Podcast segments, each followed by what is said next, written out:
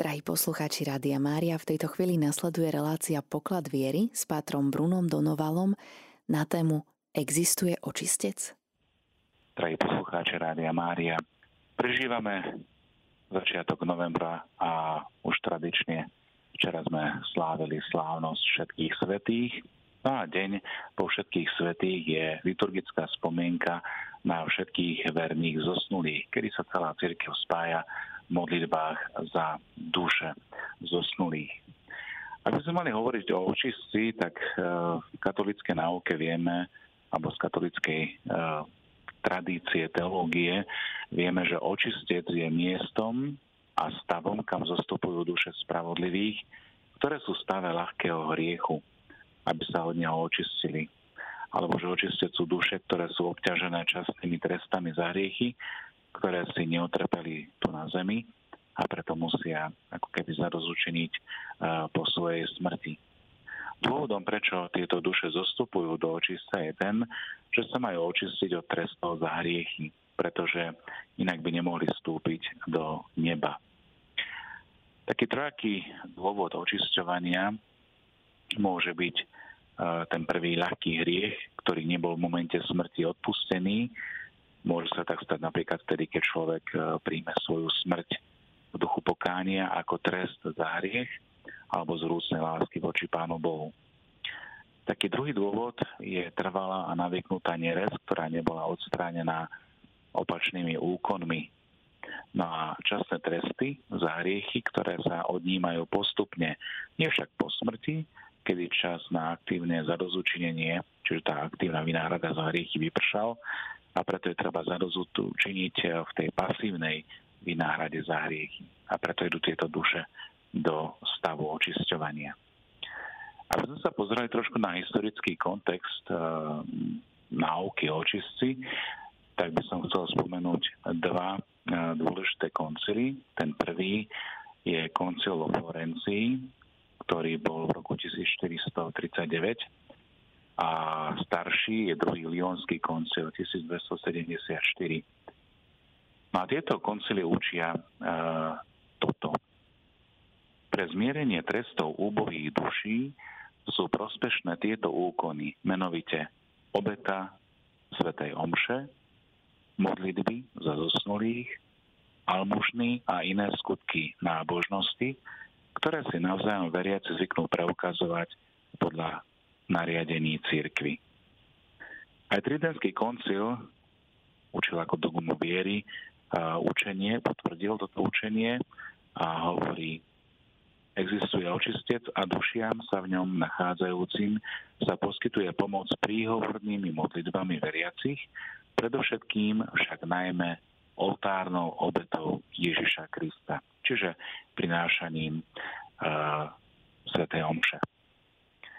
Duše nachádzajúce sa v očistci už nemôžu pre seba získavať nejaké zásluhy, nemôžu už viac zarešiť, pretože nemajú telo, ktoré bolo nástrojom ich duše. Trpia a majú istotu o tom, že ich utrpenie sa raz skončí, čiže že je konečné. Kdežto keď hovoríme o pekle, tak toto utrpenie je väčné. V očistci trpia duše dočasným trestom odvrhnutia od Boha, a pretože sú zbavené pohľadu na Neho, hoci ho vrúcne milujú a túžia po zjednotení sa s ním. Napriek tomu chápu, že ak chcú toto dosiahnuť, je potrebné, aby boli vočistí. A preto v ňom chcú byť a vytrpieť všetko, čo je potrebné, aby sa mohli zdokonaliť v láske. Tým viac trpia, čím väčšmi zanedbávali možnosti dosiahnuť nebeské kráľovstvo. Aj to najmenšie utrpenie v očistci je ale neskonale horšie a ťažšie ako to najhoršie, ktoré si možno predstaviť na tejto zemi počas pozemského života. Napriek hrozným duchovným mukám, lebo voči sa netrpí telesne, sa však duše nesmierne radujú, pretože vedia, že tento stav, stav nie je trvalý a bude mať svoje ukončenie. Nevedia ale kedy. Duše však nevedia, koľko treba trpieť, a kedy ich očistec skončí. No to, čo vedia, že raz sa skončí a pôjdu do neba. Samotný očistec však skončí v deň posledného súdu. Dušia vočistci môžu a majú živý pomáhať napríklad modlitbou za duše vočistci, ako to je aj teraz v tejto dušičkovej oktáve, kedy sa zvlášť chcem modliť za spásu nesmrteľných duší, najmä tých, čo sú vočistci. Po druhé, obetovaním Svetej Omše e, za dušu. Vieme, že Sveta Omša má nekonečnú hodnotu a keď ju kniaz obetuje za konkrétnu spásu duše, tak táto Kristova krv je, je zadozučinením pred Bohom. No a tretia vec, ktorú môžeme ponúknuť, tak to sú dobré skutky, ktoré obetujeme. Samozrejme, mali by sme byť v stave posvedcujúcej milosti, teda bez ťažkého hriechu. Za konkrétnu dušu, či za duše vočistci všeobecne. Tiež získavaním odpuskov, ktoré predpisuje církev, ktoré sa aplikujú pre duše, ako za zarozučenie Krista, blahoslavených a svetých. Niektorí svety tvrdia, že duše v stave očisťovania sa môžu prihovárať za živých, hoci oni sami trpia.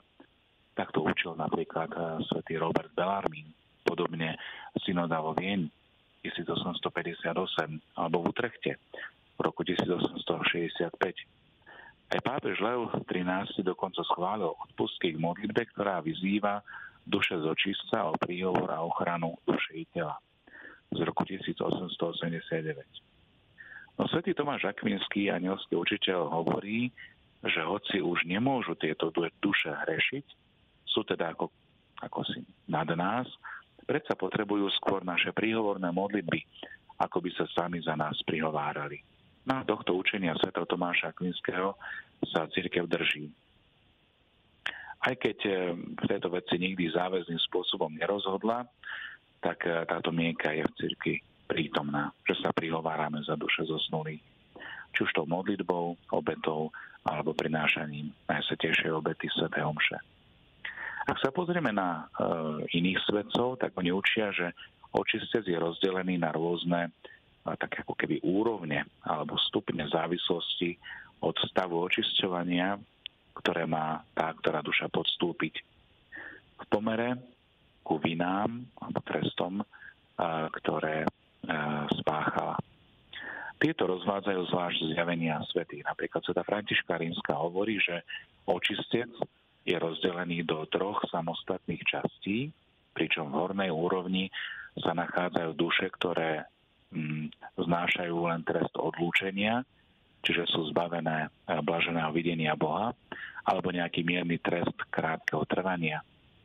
V strednej úrovni očista sa podľa svetice svätej Františke Rímskej nachádzajú duše, ktoré si odpikávajú ľahké riechy, v ktorých zomreli, alebo časné tresty za ťažké hriechy, ktoré boli odpustené vo Svetej spovedi, vo Svetosti zmierenia.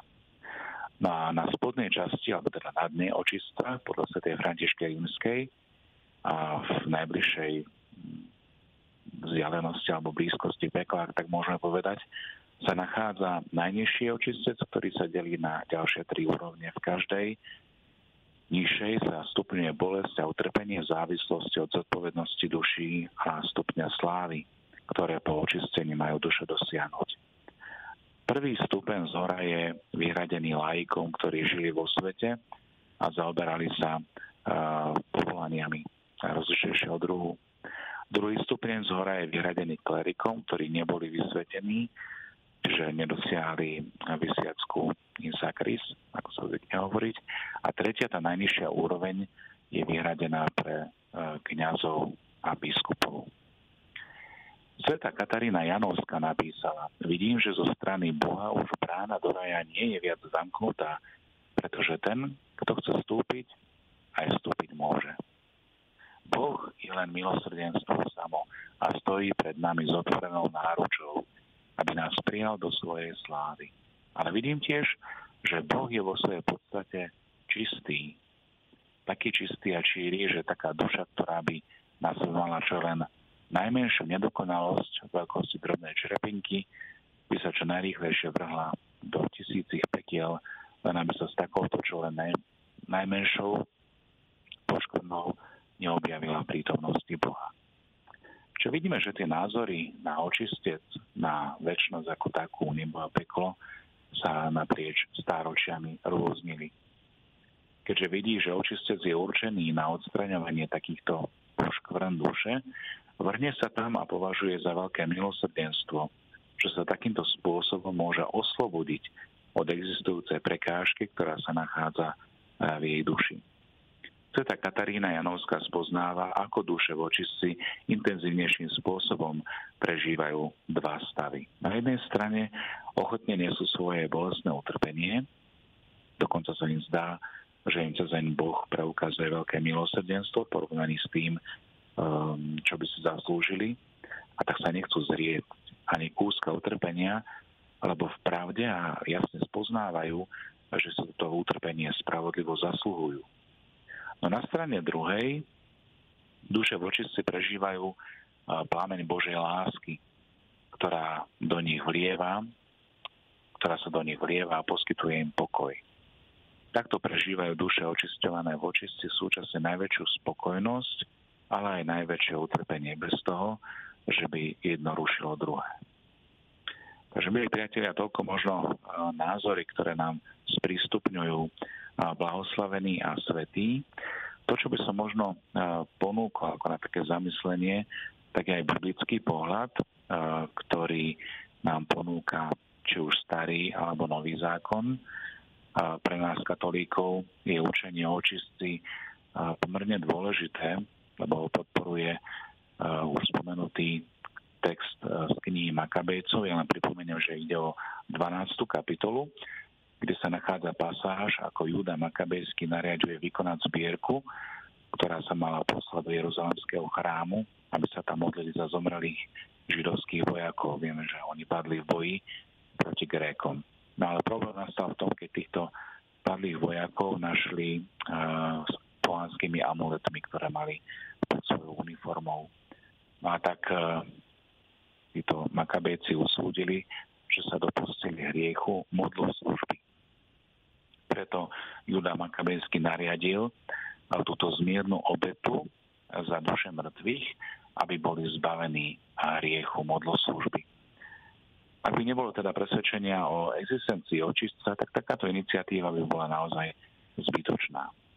Ak sa pozrieme na stránky Nového zákona, tak tam sa už nachádza viacej miest, ktoré nám poukazujú na existenciu očistca mnohé pochádzajú priamo z úst pána Ježiša. Napríklad Matúšom Evangeliu Ježiš hovorí podobenstvo pokonaj sa včas so svojím protivníkom, kým si s ním na ceste, aby ťa protivník nevydal sudcovi, sudca strážnikovi a aby ťa neuvrhli do väzenia. Veru hovorím ti, nevídeš odtiaľ, kým nezaplatíš do ostatného haliera.